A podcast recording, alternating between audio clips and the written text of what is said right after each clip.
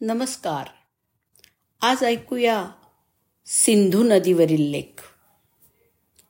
सर्वसाधारणपणे नद्यांच्या काठी मानवी संस्कृतींचा उदय आणि विकास झाला. आपल्या देशात तर नद्यांना देवतांचं स्थान देण्यात येतं.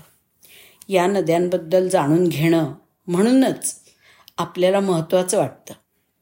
यापूर्वी आपण नर्मदा आणि नर्मदा प्रदक्षिणा या गोष्टीमध्ये नर्मदेबद्दल जाणून घेतलं होतं. आज ज्या नदीच्या नावाने एक संस्कृती उभी राहिली सिंधू संस्कृती नावाची त्या सिंधू नदीबद्दल ऐकूया. सिंधू म्हटल्यानंतर आपल्यासमोर एक खानदानी शालीन लेकुरवाळी प्रौढा डोळ्यासमोर येते जिचं पूर्वायुष्य खूपच खडतर गेलेलं असतं. सिंधू नदी अगदी तशीच आहे. पाश्चिमात्य तिला इंडस म्हणतात. त्यावरून त्यांनी आपल्या भारताचं इंडिया असं नामकरण केलं. यावरूनच तिचं महत्त्व लक्षात येतं. संस्कृत भाषेत सिंधू म्हणजे सागर. सिंधू म्हणजे मोठी नदी. तिचा मान सागरा एवढाच आहे. कैलास पर्वतात मानसरोवराजवळ तिचा जन्म झाला. ती अस्सल हिमालय कन्या आहे. त्यामुळे ती तिथेच जास्त रमते. हिमालय ही तपोभूमी असल्यामुळे सर्व ऋषींची ती आवडती होती. त्यांनी तिला न नदी सुक्तामध्ये गुंफलंच पण एक सुक्त तर केवळ सिंधू सुक्त आहे.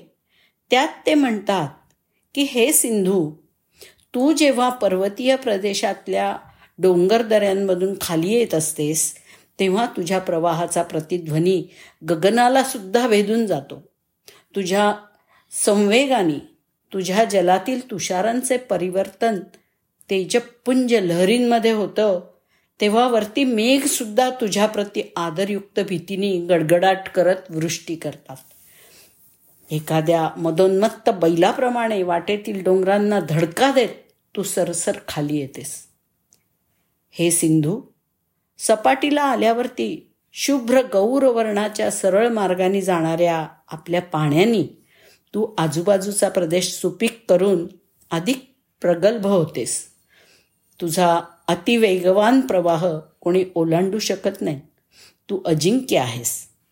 खरे सांगू ह्या प्रभात समयीच्या रंगात न्हायल्यामुळे तूच उषा वाटते आहेस. देखणी कमनी यरमणी वाटते आहेस. वा वा. ऋषींची प्रतिभा किती फुलली आहे पहा. आपल्या डोळ्यासमोर हिमालयात अथवा पंजाब सिंधमध्ये न जाताच सिंधू अवतरते. तिचा अर्धा मार्ग हिमालयातील डोंगर पर्वतांशी खोड्या करण्यामध्ये जातो. कधी पुढे जाताना त्यांची तिला अडचण होते. त्यामुळे ती तिबेटच्या पठारावरती सिंह का बाब या नावाने थोडी सैलावते. तर लडाखमध्ये शांतपणे वाहते. वाटेत तिला झस्कर आणि शोक या नद्या मिळतात. त्यांना कडेवर घेत ती पुढे जाते.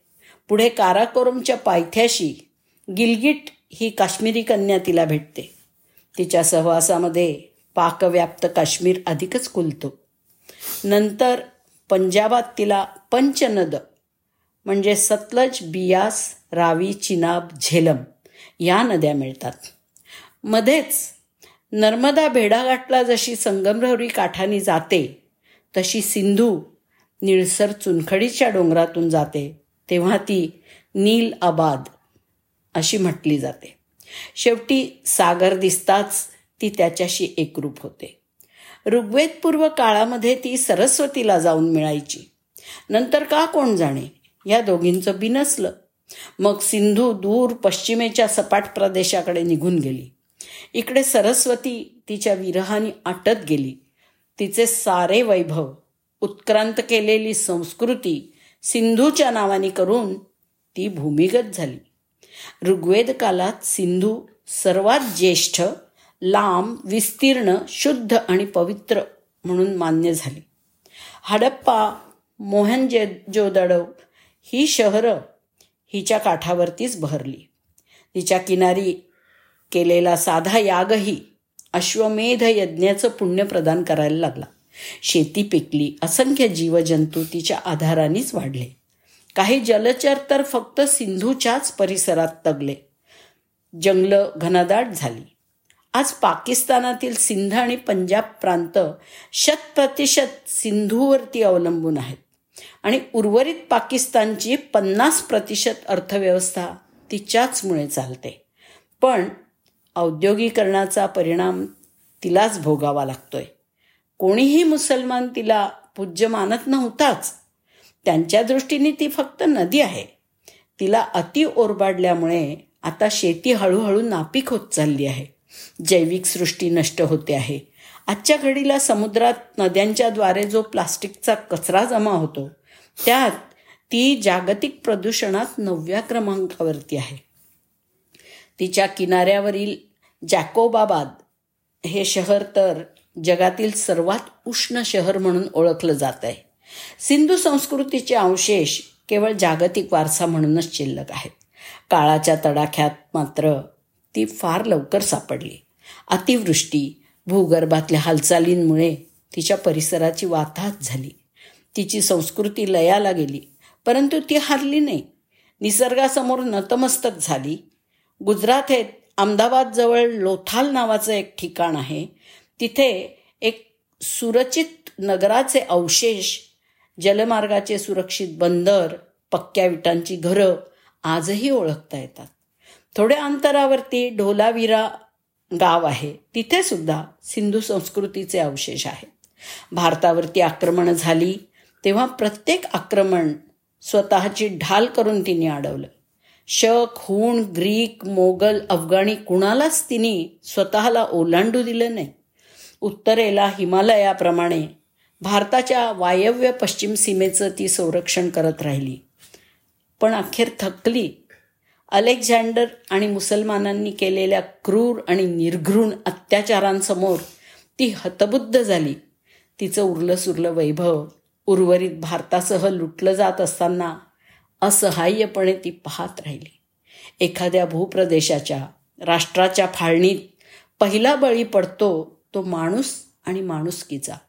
नंतर स्थावर जंगम इस्टेटीचा परंतु भारताच्या फाळणीत मात्र सिंधू नदीचाही बळी गेला. इंडस इंडियापासून पळवली गेली. ती आक्रोश करत राहिली. पण अखेर वास्तव स्वीकारून निमूटपणे वाहत राहिली. लडाखमध्ये सिंधू फेस्टिवल साजरा होत असतो.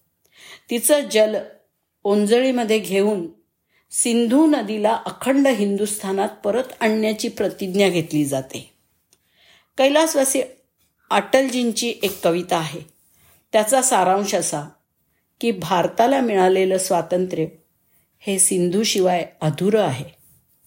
परंतु या सर्व गोष्टींचं तिला आता काहीच वाटत नाही आहे पूजा अर्चनांचा तटस्थपणे स्वीकार करून ती सर्वस्व गमावलेल्या निष्कांचन झालेल्या पण खानदानी स्त्रीप्रमाणे आपला आब राखून मागे वळूनही न पाहता मार्गस्थ होते. सप्तसिंधूंची माता समजल्या जाणाऱ्या या सिंधुदेवीला माझा नमस्कार. धन्यवाद.